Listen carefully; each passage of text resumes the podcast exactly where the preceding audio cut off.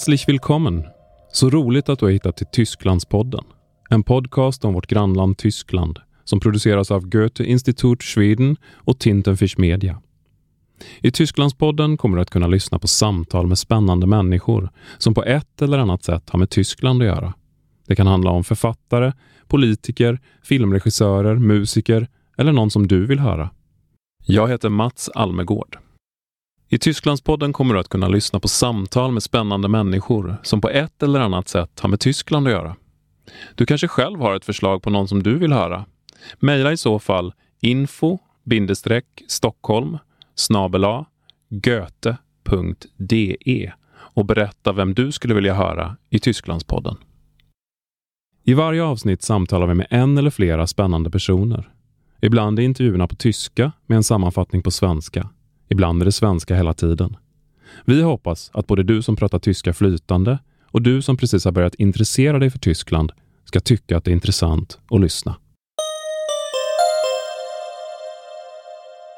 Gäst i femtonde avsnittet av Tysklandspodden är författaren Manja Präkels som nyligen besökte Sverige, bland annat Goethe Institut Schweden i Stockholm. Det var också där jag träffade henne för att samtala med henne om hennes roman Als ich mit Hitler Schnapskirchen aß, När jag åt spritinlagda körsbär med Hitler, som är utgiven på Verbrecher Verlag i Berlin. För sin roman har Manja Präkels belönats med det tyska ungdomslitteraturpriset. I boken berättar hon historien om en vänskap mellan huvudpersonen Mimmi och Oliver som växer upp i en liten stad i det forna DDR. Efter murens fall går de skilda vägar. Oliver blir högerextrem och börjar snart kalla sig Hitler. Mimmi är vänster och försöker göra motstånd mot det högerextrema våldet, vilket så småningom gör att hon måste fly från staden. Äh, ich habe viele Jahre an dem Buch gearbeitet. Die Urgeschichte, also die gleichnamige Grundgeschichte, eine Short Story, äh, die schon mal die Freundschaft zwischen Mimi und Oliver beinhaltet und auch die Verwandlung, ähm, die ist ja, über zehn Jahre alt und die ist auch damals veröffentlicht worden in einem Punk-Fanzine, das hieß Massenmörder züchten Blumen. Äh, und äh, ja, ich denke, insgesamt sind es 15 Jahre, die äh, von dieser ersten, von diesen ersten Entwürfen bis zur Vollendung des Romans liegen. Denn ich muss dazu sagen, dass ich natürlich nicht 15 Jahre kontinuierlich an dem Buch gearbeitet habe, es immer wieder verworfen habe und zwischendurch auch nicht wusste, ob es ein Roman wird. Das hat sich dann einfach so ergeben. Manja Präkels berättar att hon har skrivit länge på sin bok, nästan i 15 år. Men hon har såklart inte skrivit hela tiden. En novell publicerade hon redan för tio år sedan i ett punkfanzine. Den hette Massmördare odlar blommor och handlar också om Oliver och Mimmis vänskap som förvandlas till fiendeskap. I romanen bearbetar Manja Präkels mycket som hon upplevt på egen hand. Men hon ville inte skriva en självbiografi. Richtig, mir war klar, dass die Geschichte, äh, die ich zu erzählen habe, ja letztlich weit über das hinausgeht, was ich unmittelbar erlebt habe, über meine persönliche Geschichte oder, oder die Geschichte eben von Ingo Ludwig, einem äh, ähm, Mordopfer neonazistischer Gewalt der frühen 90er Jahre, dem ich das Buch auch gewidmet habe. Ähm, ich weiß, dass die Havelstadt, von der im Buch die Rede ist, eigentlich nur eine ein Platzhalter ist für viele andere vergleichbare kleine Städte in den ostdeutschen Provinzen, in denen ganz ähnliche Dinge passiert sind. Also darum war es mir wichtig. Außerdem sind über meine eigenen Eindrücke, meine eigenen biografischen ähm, Bezüge und äh, persönlichen Erinnerungen hinaus ist ganz viel in das Buch hineingeflossen aus meiner Arbeit als Lokalreporterin. Äh, ich habe direkt nach der, dem Abitur bis 1998, also diese wilden frühen Jahre der Transformation der ostdeutschen Gesellschaft, äh, als Lokalreporterin gearbeitet und ganz viele Stimmen eingefangen, Geschichten gesammelt. Mir sind Geschichten zugetragen worden und auch das hat ganz stark äh, ins Buch äh, Einfluss genommen. Manja säger att hon upplevt mycket av det som finns i boken, men att hon också vävt in andra människors historier. Särskilt sådana som hon hörde när hon arbetade som lokaljournalist efter gymnasiet under, vad hon säger, de första vilda åren, då DDR gick under och blev en del av Tyskland. Boken är tillägnad Ingo Ludwig, som hon kände och som mördades av nynazister.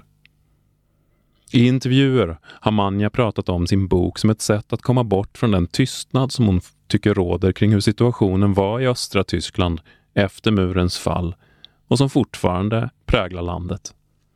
Äh, über die Rasanz der Geschehnisse, also wenn man bedenkt, dass zwischen der Verkündigung des Falls der Mauer, die ja anfangs wie ein äh, Scherz oder vielmehr wie ein Fehler äh, über, über das Fernsehen vermittelt wurde, äh, bis zur äh, Vereinigung äh, der beiden Staaten zu einem ähm, es sind ja nur anderthalb Jahre, es ist ja ein ganz kurzer Zeitraum. Also zwischen dem 9. November 89 und 3. Oktober, es ist ja äh, 1990, ist ja weniger, ja ein in dem die Zeit raste und in dem äh, ein Systemzusammenbruch stattfand, ähm, gleichzeitig aber auch zwischendurch ein, ein, ein utopischer Moment äh, aufflackerte. Gibt es vielleicht ein ganz anderes Land als die DDR, ein anderer Sozialismus vielleicht, oder gibt es eine andere Form des Zusammengehens beider Staaten, indem man gemeinsam einen äh, auf, auf einer neuen Verfassung beruhenden äh, Staat miteinander.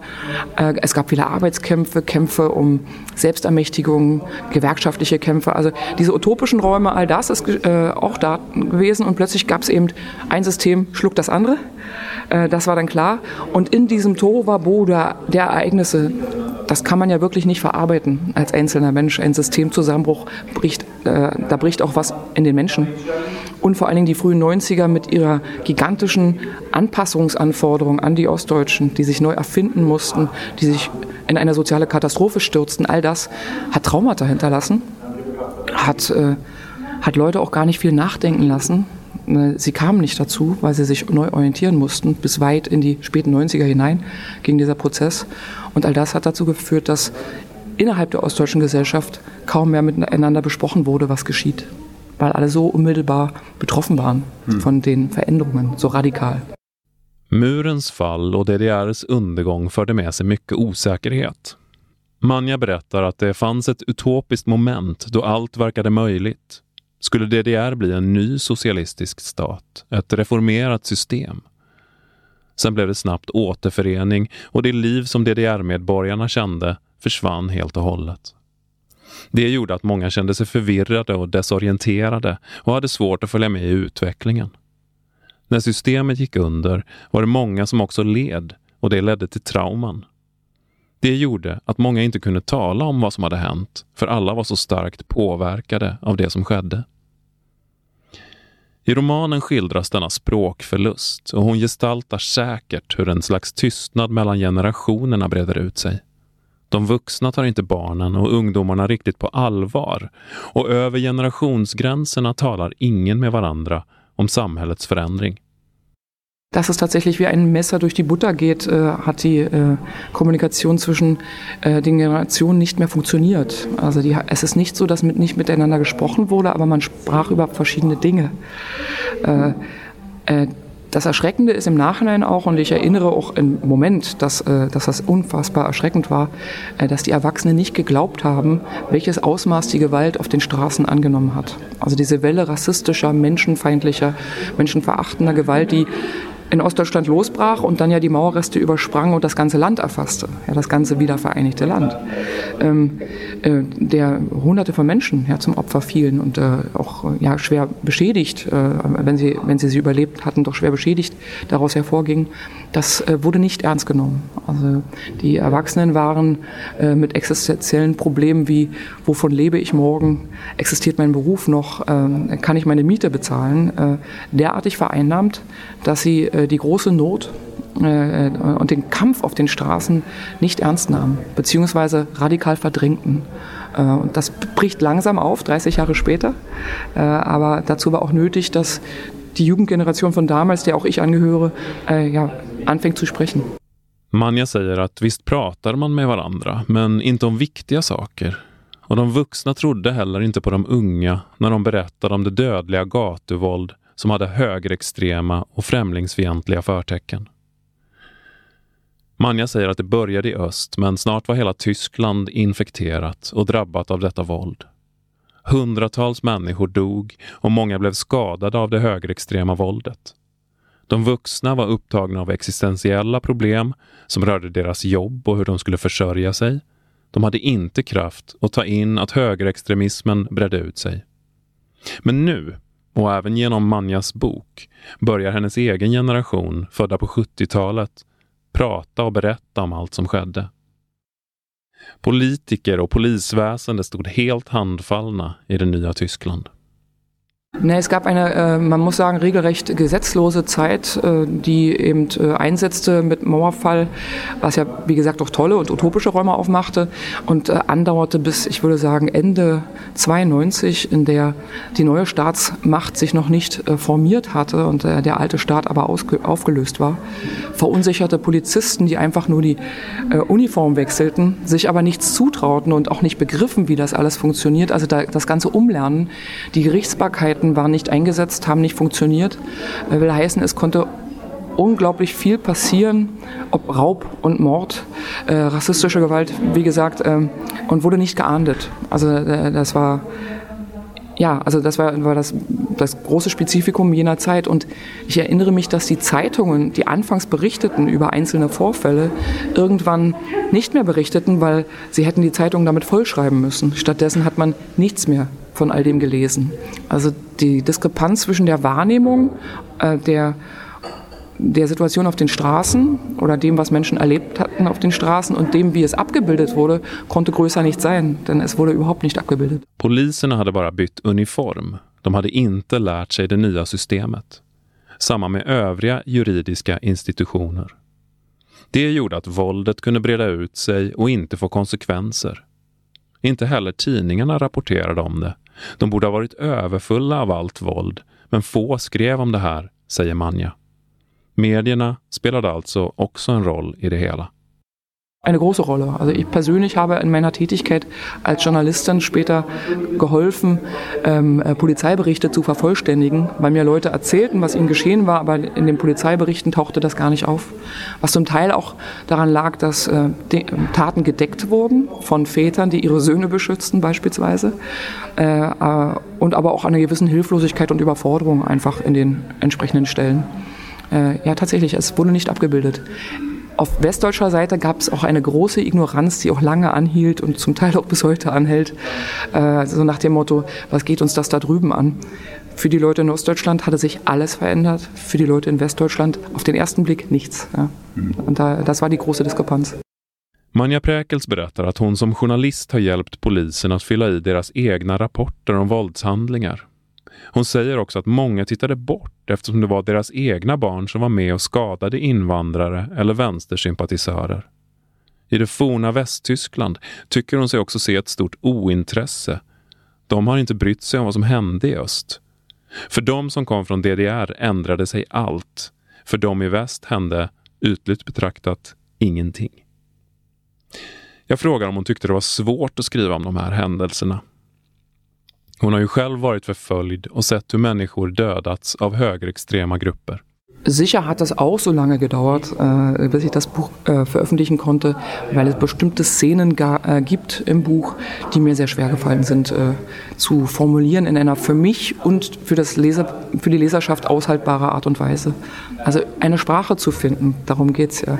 langsam finden Ostdeutsche eine Sprache für das, was geschehen ist. und da diesen Prozess habe ich auch selbst mühselig äh, ja, erlebt beim Schreiben. Förmodligen var det därför det tog så lång tid att skriva boken, svarar hon.